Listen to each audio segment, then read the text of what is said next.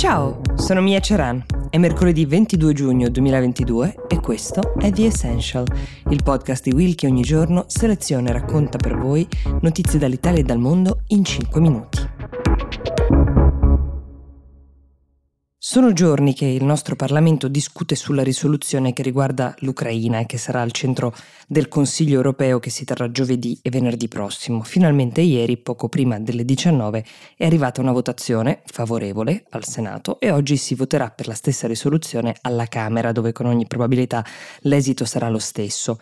Su che cosa verteva questa discussione e quale linea ha prevalso?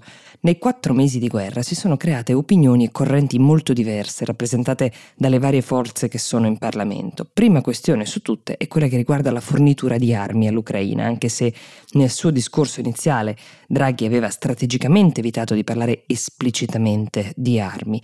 Una questione come quella delle armi e il voto sulla risoluzione risentono inevitabilmente anche degli umori dei singoli partiti. In particolare negli ultimi giorni il Movimento 5 Stelle, diviso tra le due figure di riferimento, quella dell'ex Premier Conte e quella del Ministro degli Esteri Di Maio, il primo a capo di una fazione più cospicua si era fatto capopopolo di una posizione più vicina all'ala integralista del movimento, contrario quindi alla fornitura di armi, mentre Di Maio ha una posizione più filogovernativa vicina a Draghi che invece è favorevole alla fornitura. Nella serata di ieri Di Maio, dopo dieci anni di militanza, ha annunciato che avrebbe lasciato il movimento, portando con sé tra l'altro una cinquantina circa di parlamentari.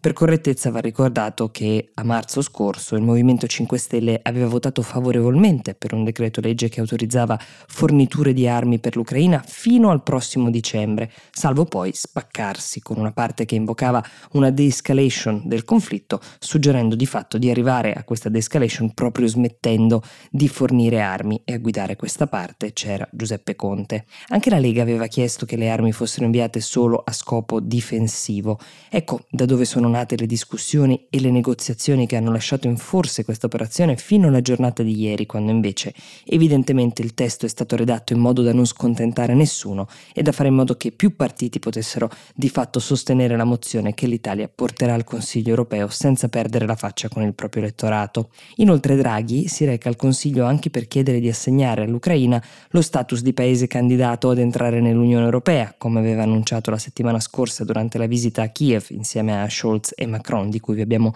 parlato in questo podcast.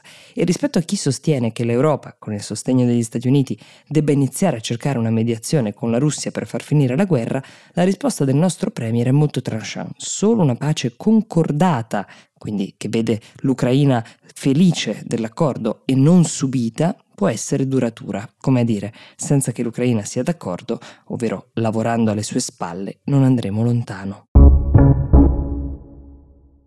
Passiamo ora invece al governo canadese che ha annunciato un'importante iniziativa di tutt'altro genere ovviamente, cioè un divieto di importazione e produzione di plastica usa e getta che entrerà in vigore dal prossimo dicembre. Questa distanza temporale, dal momento in cui appunto è passata la legge al momento in cui entrerà in vigore, è pensata per dare alle aziende canadesi il tempo di esaurire le scorte esistenti e non danneggiarle troppo a livello economico. Invece dal dicembre 2023 sarà vietata anche la vendita di queste plastiche usa e getta, che sono particolarmente inquinanti. Stiamo parlando di cosa? Di posate, di cannucce, di sacchetti, di quelle confezioni usate per l'asporto. Ecco, attualmente, ha spiegato il ministro della salute Jean-Yves Duclos, solo l'8% della plastica che viene gettata via nel paese viene poi effettivamente riciclata e ha aggiunto anche che 43.000 tonnellate di plastica derivata proprio da quei prodotti usa e getta che citavo sopra, vengono in qualche modo dispersi nell'ambiente, principalmente in mare o nei corsi d'acqua.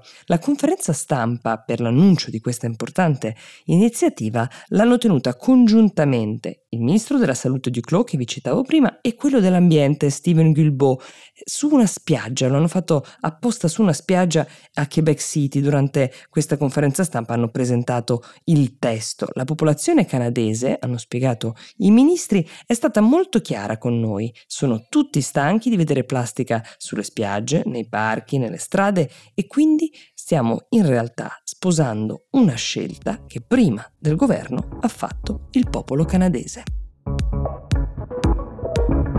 The Essential per oggi si ferma qui, io vi do appuntamento a domani e vi auguro una buona giornata.